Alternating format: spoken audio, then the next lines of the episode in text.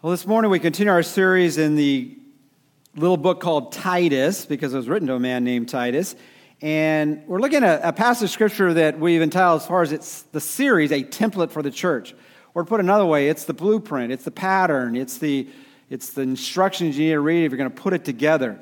And as Paul begins his letter, as we've looked at in the past, pleading for them to really listen to him because he's worthy to be listened to, and anyone who knows anything about the Apostle Paul, He knows what he's talking about. And then he jumps right into giving instructions for Titus, who has been called to give oversight or leadership to a collection of churches.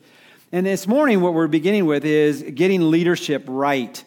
And what I want to do, in contrast to how we looked at it this morning, I want to read the entire passage first, and it's only 5 verses. And then we want to glean some highlights out of it. As many of you know, we spent 2 years in the Gospel of Luke, and the reason I picked Titus because I want to show you I could preach a series that wasn't going to last 2 years.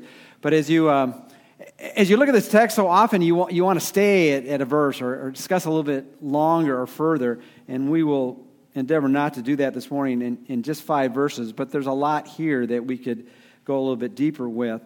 But let me read the passage and then go back, and we'll try to put some things together in a way that hopefully will be helpful for all of us.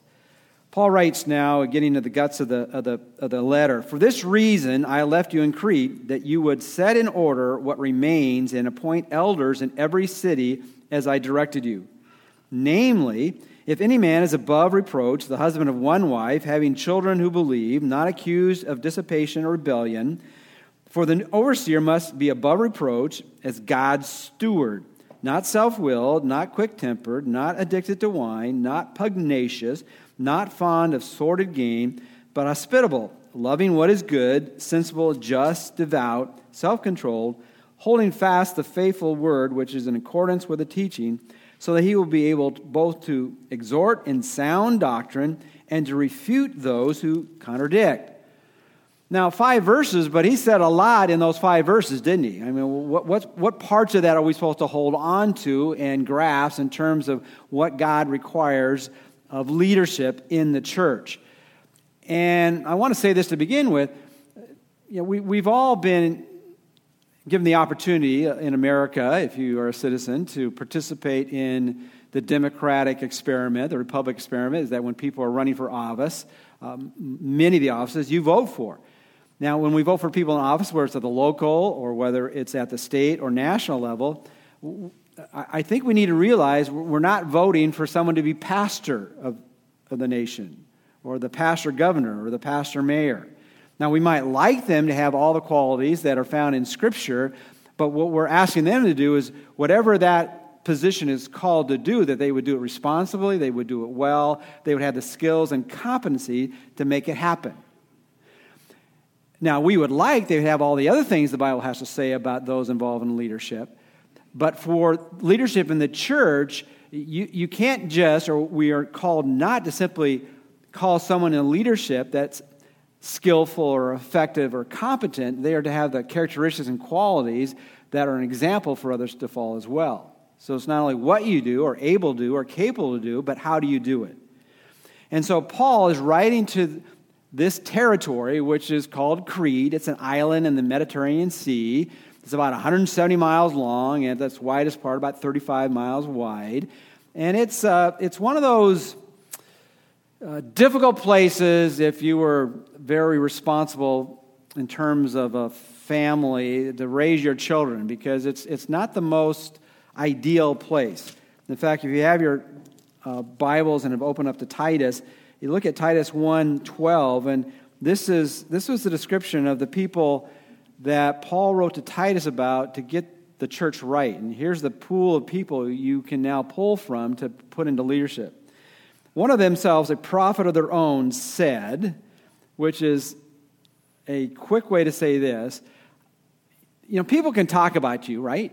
And we do that, people do that all the time in the media. Some people who talk about people in positions of prominence, they don't even know them, but they're talking about them. Would you agree to that? And some people have never met the people they criticize and critique. But in this particular case, in the case also in our lives, we can have people talk about us who know us really well. And if they know us really well, they might have even more accurate things to say about us. Well, there's a prophet of their own in the Cretans, and this is how they describe the people who lived in Crete. Cretans are always liars, evil beasts, and lazy gluttons. Anybody want to invite them over to dinner for lunch? Okay. They're liars. You can't trust what they have to say or what they're all about. They're, if you're describing in one word, they're evil, and they're kind of beasts.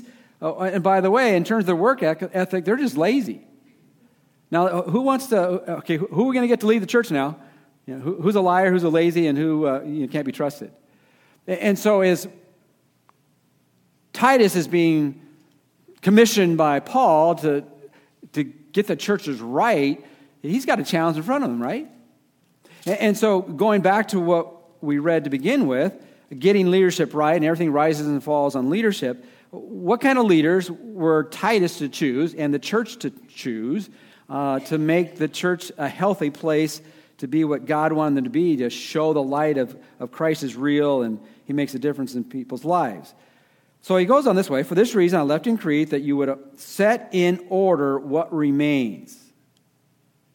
Now, if you read into the nuance of that, he said, I was there, and I kind of started that whole thing. I was on a missionary journey, and people came to know Christ, and some churches got started, but I had to leave because God gave me, there were other places for me to go, and I look back, I was hoping to come back, but I'm not going to really be able to come back, and so, Titus, will you go back to that place, that island, 170 miles long, 35 miles wide, and can you clean up my mess that I left? Will you set it in order? That word set in order is a colorful word in the original language. It's a word from which we get orthodontics. How many of you have ever had crooked teeth? Anybody had crooked teeth out there? Had to wear braces? Anybody had to wear braces? Okay, that was a 4-year experience for me. Sometimes you have to have headgear, and they when you go in every time, they start tightening it every time so they can get those things that don't look too good and put them in the right place. And he said, that's what I want you to do with those churches. There's some crooked things going on in those places that are supposed to be an expression of the goodness and greatness of God. Now, that never happens in our era, right? All churches today are perfect places, right? Perfect people in perfect places, expressing love perfectly. Does that happen? No. I mean, we're kind of crooked today as well. And he said, well, the best way to deal with the crookedness in a church is get the leadership right. It's also a word for orthopedics. Anybody ever broken a bone? Okay, I've had broken many bones, and you have to set in place, right? And he said, okay, this is what I want you to do. I want you to set in place with the things I left, and it begins with appointing people in leadership. And so then the question asks, well, what kind of leadership do you want to be appointed in the church? And other places we could go, we could talk about how that's a Holy Spirit-driven approach. It's also the church has a voice in it, but Titus was coming at the early infancy of that church to give leadership, to say, these are the kind of people that you ought to put in positions of leadership. And as I was going through this, because as I was looking at it, it's for lack of a better term, it's kind of wordy. There's a lot of things on here. Unless you memorize it, what are you going to remember when you leave this place? So what I try to do is to summarize in 5 ways. What kind of leadership should be in place in a church? And I really believe our elders, our lay elders, live this out. But I also want to say, well, then can the rest of you just take a nap because you're not an elder? Well, that's not the point. Because really, leadership, if you were to boil it all down to 2 words, what is leadership? Leadership is when you have influence in somebody's life. And you have influence to the point you are taking responsibility to give influence in someone's life. So you have any kind of close friend or a family member or a person at work or a person in your neighborhood that you are doing life with, you're influencing them. Isn't that right? Either in a good way or a bad way or a neutral way. And what he's saying here, this is the qualities of leadership. These are things you ought to look for if from a Christian perspective. We're not talking about outside the church, and we can have dreams that all this happens outside the church. And when I say outside the church, I mean people who don't know the Lord. But people who know the Lord, this is God's mandate for us to live like this. And then particularly for the church, and that's the laser beam application, this is the kind of people that ought to lead the church. And this is how I would summarize this. What kind of people? One, people you can trust. Would you all agree that's a pretty good thing to have if you're going to have someone in leadership that's going to influence, have responsibility, that could impact your life? Nod your head like you're still listening to me, right? You would want to have somebody you could trust. Well, how do you know if you can trust them? Well, here's some things to think about. Number one, you can trust them morally or ethically. That is, as you think about how they live life and what they're doing, particularly in the primary areas of living, that's a trustworthy because I can see it right here. Secondly, and this would be assumed in an environment like this, you can trust them not only morally or ethically, you can trust them spiritually. And this is the uniqueness of the church, or people know God in a personal way, knows Jesus, is that it can't be just natural. There's got to be a spiritual dimension there, right? Then thirdly, they need to be competent. You can trust them responsibly. That they have the resonant skills or abilities to be able to do what they're called to do, correct? And we'll talk about when we get there and to how much time I have. And then fourthly, and I didn't know what word to put here, but you can trust them personally. What are some of the characteristics? What are the qualities of life that they demonstrate? And there's a list, and that was that list that I read about. There were quite a few of them. And then at the end, and every one of our elders have been involved in teaching ministries, you can trust them doctrinally, which basically is just you can trust them. They can communicate what the Word of God says clearly, and this is what it says. All right? Well, let's unpack some of that.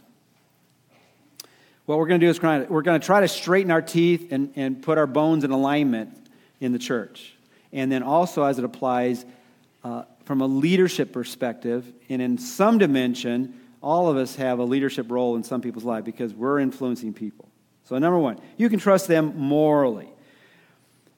In verse 6, after he gives the idea that you got to appoint elders, he says, namely, if any man is above reproach. And that's why I put it morally or ethically. Above reproach means is, as you're thinking about their life, you're evaluating their life, is that, you know, is that guy really shady, or is that person manipulative? Is that person going down a path that I'm not so sure about, or maybe they have gone down that path?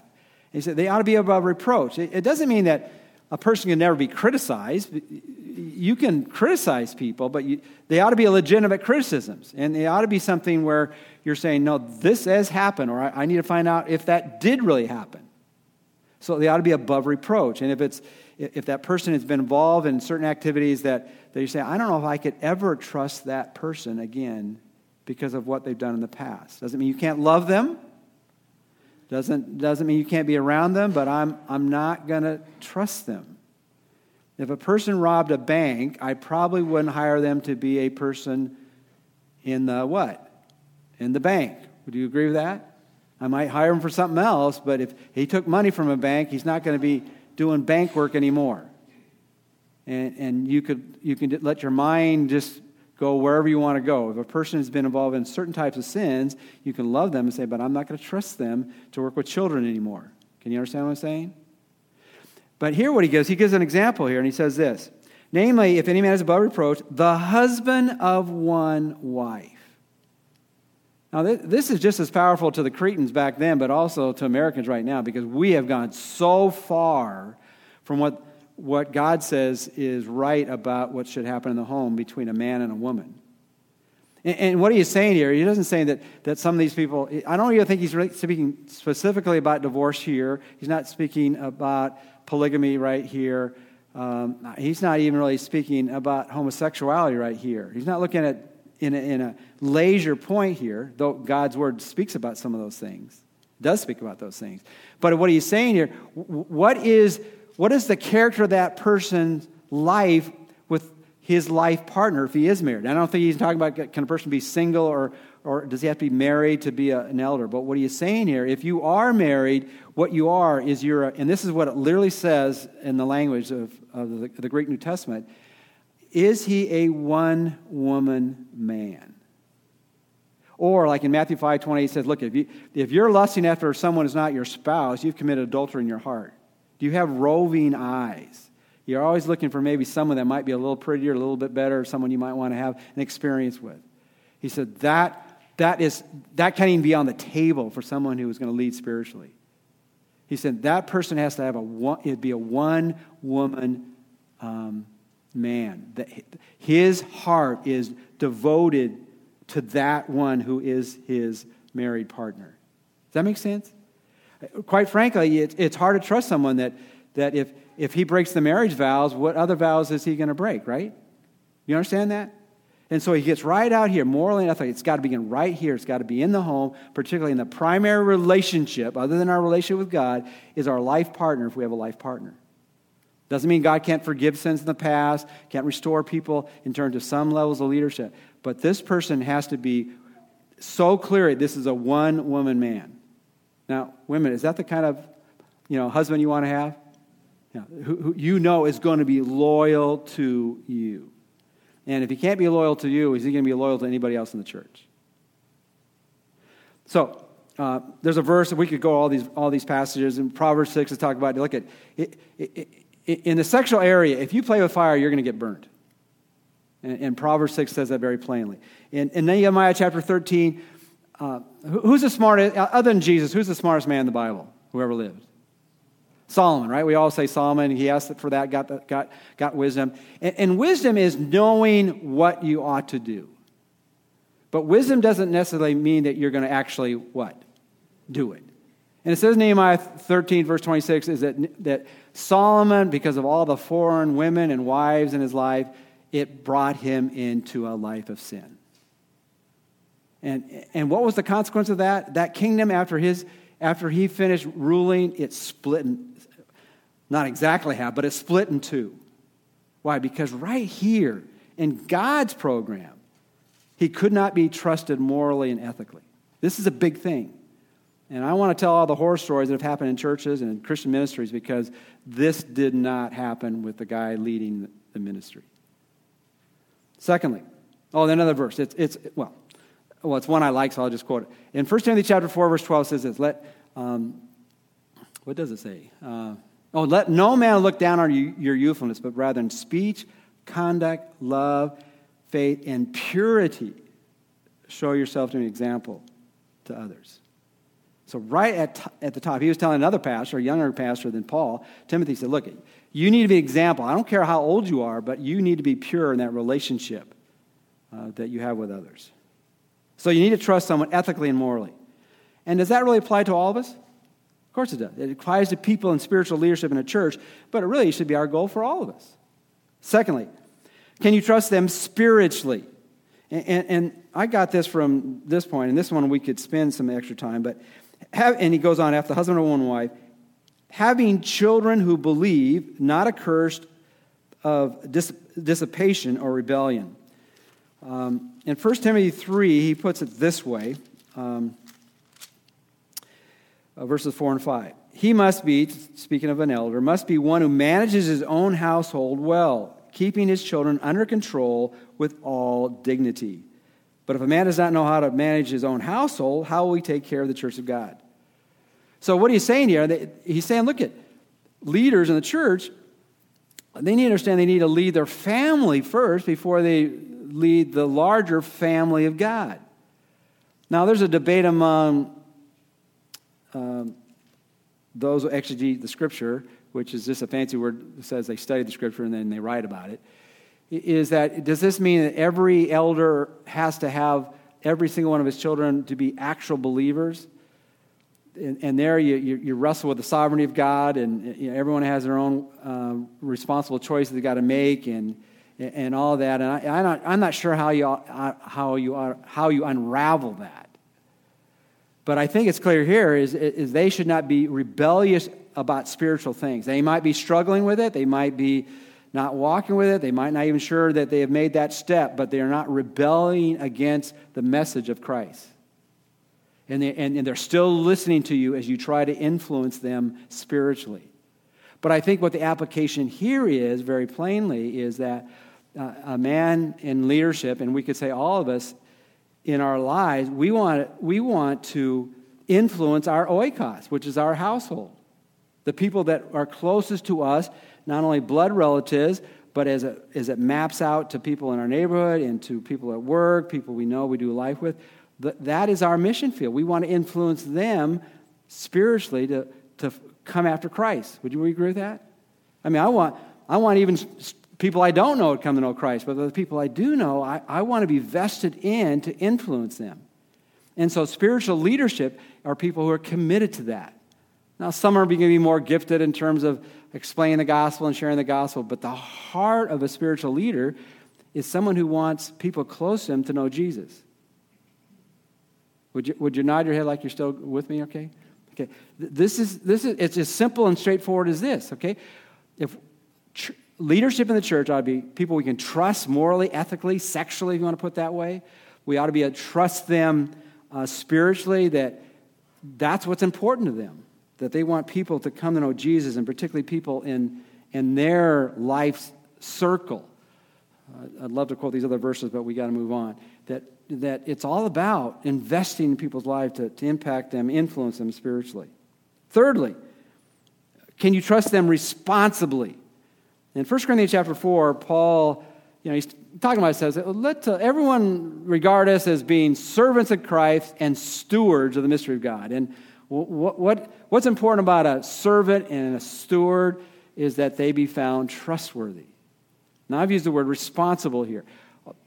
When you gave the Apostle Paul, something to do, just reading through the text or knowing a little about Paul, were you sure he was going to do it? You were sure he was going to do it. And he said that he was responsible for getting it done. But also, the word steward, which actually also comes from the word oikos. Aren't you excited about that? It's oikos nomos. Nomos is law. And so it's the law of the household. To be a steward is to be managing the household. And I want to read this because I didn't memorize it. But, stewards in that day were often slaves or slaves that had been freed. And it's interesting.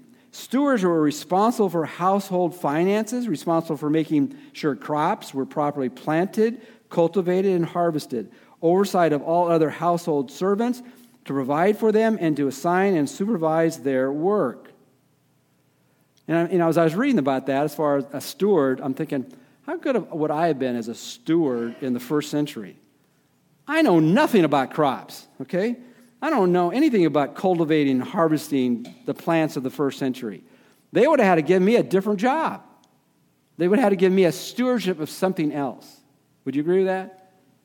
Some of you are just looking at me like, I don't know, whatever. Let me give you another example of that. Okay, let's say you gave me the steward. I'm going to now be the worship and music leader at our church. Okay, and I would give you. I would give my very best. I'd work hard at it. I do everything I could. But no matter how hard I would try, it would not sound too good when I played the organ. Okay.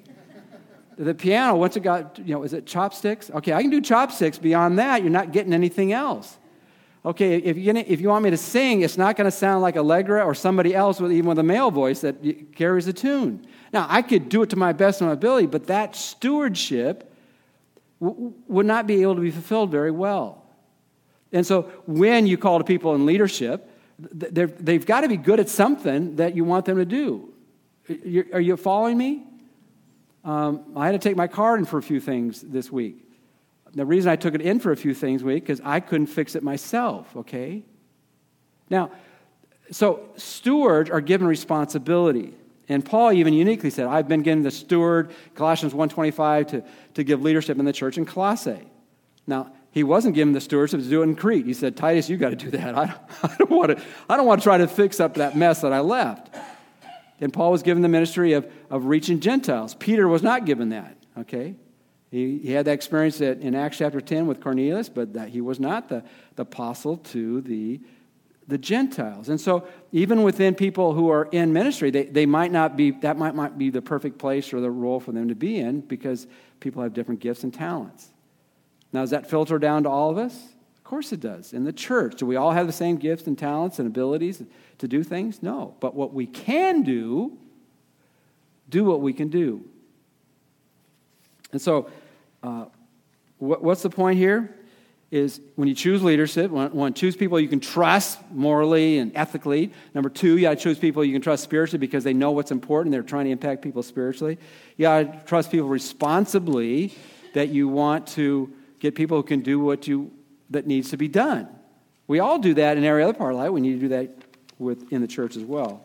Fourthly, you need to trust them personally. Now, there's probably a better word than that than the one I just gave here, but this is the list, and they're, depending on which translation the Bible you're using, they will say it a little bit differently. But here he gets into specific things. Okay, how is your life looking? Okay, and he says, I don't want you to be self-willed, not quick-tempered, not addicted to wine, not pugnacious, not fond of sordid gain, hospitable, loving what is good, sensible, just, devout, self-control. Now, on a personal level, when you go home, when I go home, I need to look at this list and say, well, how would I, if I were to give myself a scale of 1 to 10, 10 being the best, 1 being the worst, what numbers would I give on each one of these qualities? And the next week, you're supposed to turn your homework in. I'm going to look at all of them. No. Okay. I wouldn't want to give you my list, okay? I failed a couple of these this week in terms of being sensible, on a couple things. But the thing is he's saying this ought to be the direction of your life. You're not going to be perfect in these, but the direction of your life is this should be progressively true of your life, particularly if you're in leadership in the church. We're talking about the elder position. And by the way, this is just for free. There are different words used for spiritual leadership at the most responsible level. I won't call it the highest level, the responsible level. Sometimes they're called elders. Sometimes they're called bishops. You ever heard that word? And sometimes they'll translate overseer or bishop. And the other times they'll call them pastors. You ever heard that word? Okay. Well, really, they're the same word. Each term really describes the same office or responsibilities. You know, people who are elders are also people who are overseers. People who are overseers are also people who are pastors. And those words describe not only who they are, but what they do. An elder means a person who is mature, at whatever age they are. Do you know old people that aren't very mature? Come on, let's be honest, okay? Do we know young people that aren't very mature? A lot of them, okay? But there are young people that are pretty mature. There are older people who aren't mature. Elders, leaders in the church ought to be mature. A bishop, an overseer, what was that? That person who looks over what's going on and said, let's make it work. Let's make it orderly. Let's make it actually happen. And let's supervise and empower and teach and encourage people to be the best they can be. And then a pastor. Actually, you could translate that word shepherd, that person who's concerned about people's lives, not just where they fit in the org chart or what their responsibilities are, but I care about their own personal being, okay? But anyway, he goes and says, so here's some things that ought to be true about you. And I'm just going to list them, but you do have homework. You don't have to turn it in. Rate yourself. How would I describe myself, or other people who know me, how would they describe myself? They give me I don't think I'd get a 10 on any of these, but I'm saying, what kind of number would you give yourself? Not self-willed. Now, I could give you Greek terms on these, but you don't need Greek terms. These are pretty self-explanatory, whether it's in this translation or another translation. That means you're a person who's not overly concerned about always wanting what you want, right? Not self-willed. It's all about me. I think I've kidded around a little bit about that. When I don't get my way at home, I just tell the people around, well, it's all about you. It's all about you. It's all about, you know. Well, it's not about, me. You can say in the positive and the negative. That's being self-willed. Not quick-tempered. We know what that is. Do you have a long fuse or a short fuse? Now, the honest thing, in some areas we have long fuses, but what are the places in our life we have short fuses? Would most of you admit there's some places in your life you got a shorter fuse than others? Not addicted to wine. It's interesting that in the language there, it's one word in the Greek, which basically means at wine.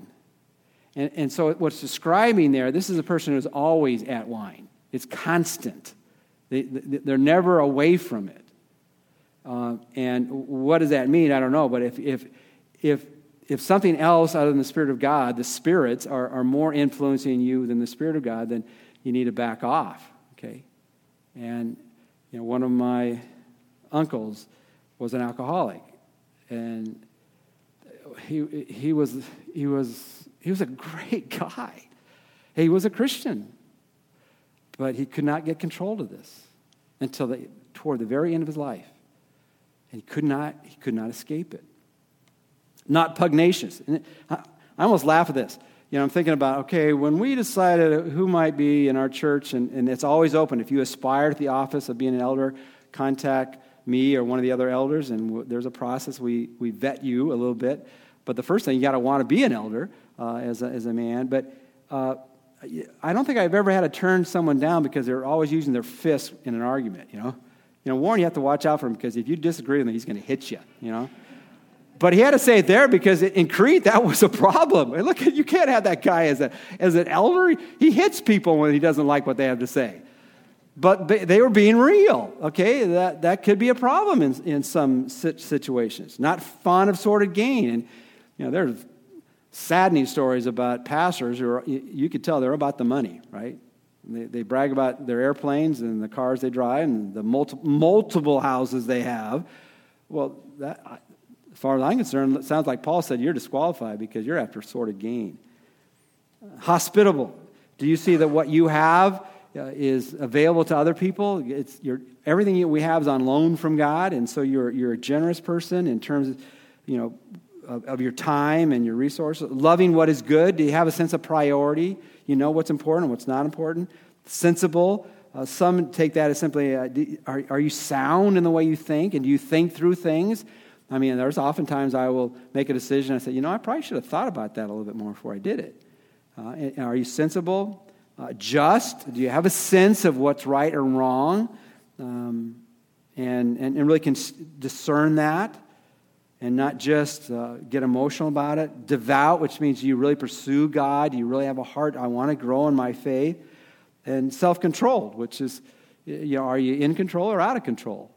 Or is God? Are you developing? You could put it this way: if I'm starting to develop more good habits and getting rid of bad habits, or is it the other way around? I'm collecting more bad habits than good habits. And so, as we think again, what is, you know, choosing leadership? And again, particularly in the church, but also as God's people, to become these kind of people, we want to be people that people can trust morally, and they can say, oh, I can trust that person morally and ethically. I can trust that person spiritually because that's what's really important to them. I can trust them responsibly. I can go to them in these areas because that's where their strengths are. And then fourthly, do they have the character qualities that you could say, I could see them as an example? Not perfect, but that's the direction of their life. And then finally, and this is the last verse that you could preach a series of messages on. He says, oh, by the way, holding fast the faithful word, which is in accordance with the teaching, so that he will be able both to exhort in sound doctrine and refute those who contradict. That's basically the teaching ministry of the church and teaching ministry of God's leadership, and saying, we take this book and try to explain it clearly and authoritatively and take what it says plainly and try to follow after it. But if you're all aware what happened, there are people who take this book and they come up with wild things about what this thing teaches. Some, you know, and some of it sounds pretty good and something you'd like, you know, like the whole what's called health, wealth, and prosperity movement with Scripture. If you really love Jesus and follow after him, He'll raise your bank account. And if you really love Jesus and follow after him, you won't get sick again. You know, and if you really follow him, your life will be marked by prosperity, not by challenge and things going wrong. Everything will go right in your life. Now, I'd like to sign up for that. But the Bible doesn't teach that. The Bible says all those who desire to live godly in Christ Jesus, among other things, are going to suffer persecution. The Bible says, oh, by the way, not that you're not going to have trials, but consider all joy when you do encounter trials. You understand what I'm saying? So the people out there are saying those things and teaching those things. That's just not from God. And so there's a place where the church needs to correct false doctrine or false teaching. The word doctrine is this is the word didaskalos, which is the word teaching. And the word sound, this is my last little freebie here. The word sound doctrine comes from a word from which we get hygienic. In other words, it's healthy doctrine. It's healthy teaching. Now, when I go to the doctor and, you know, there's something I'm feeling is not quite right, maybe, you know, I got a pain someplace or I'm just not seem to be getting over something I just have gone through. And when I go to them, among other things, what I want most of all from them, I want you to tell me the truth. Isn't that true? I mean, hey, you're doing great. You're going to live to 150, and then, next week I die. I go, well, what happened? Well, I didn't think you'd like what was going to happen, so I just didn't tell you that. And the Bible tells us the truth. And so we need to follow the truth. And it's not always going to be easy to hear. It's going to be a challenge. But that's what it's all about. So what's the point this morning? The point is this. This is what we want to hold our elders to and pastors to. And there's a criteria there. And part of it is gift mix and talent mix. And is it the right fit? Is it the stewardship that God has given? And the others are character qualities. It's about competency as well as chemistry. It's about commitment and passion, but it's going to go according to God's plan. But for all of us, the challenge is, okay, what application is there for my life? One is to pray for and to support those in leadership and maybe aspire for that position. But in the areas that God wants you to lead, in the areas he wants you to serve, in the lives he wants you to influence, this is like the grid he wants us to examine. And sometimes it tells you what to do and not to do. I'm not going to pursue playing the organ for you next week, okay? I'm just not going to do it. I don't care how much you ask me, I'm not going to play the organ next week. But in other areas, God wants me to do, and God wants us to be faithful. And he wants us to be concerned about what we do and how we do it and why we do it. And Paul, right off the beginning of his letter, challenged Titus to tell this to the Cretans. This is what you need to go after. Let's pray together. Father, I pray in the midst of looking at this passage that we might be people that desire that for ourselves and desire that for people in leadership over us. And Father, for all of us, we desire that, first of all, that people might really know who Jesus is. They might realize this. There's no way to live this out apart from the Spirit of God empowering us, leading us, guiding us, helping us when we mess up and get back on to the path you want us to live. And Father, if someone doesn't know Jesus, I pray they just might just surrender their life to him, saying, Lord, come into my life. Forgive me of the sins of my life. I want to follow you completely and fully. And for those of us who know you, might we just desire just to take one more step and a step of obedience to your plan for our life, to just be who you want us to be and to do what you want us to do. And we pray this in Christ's name. Amen.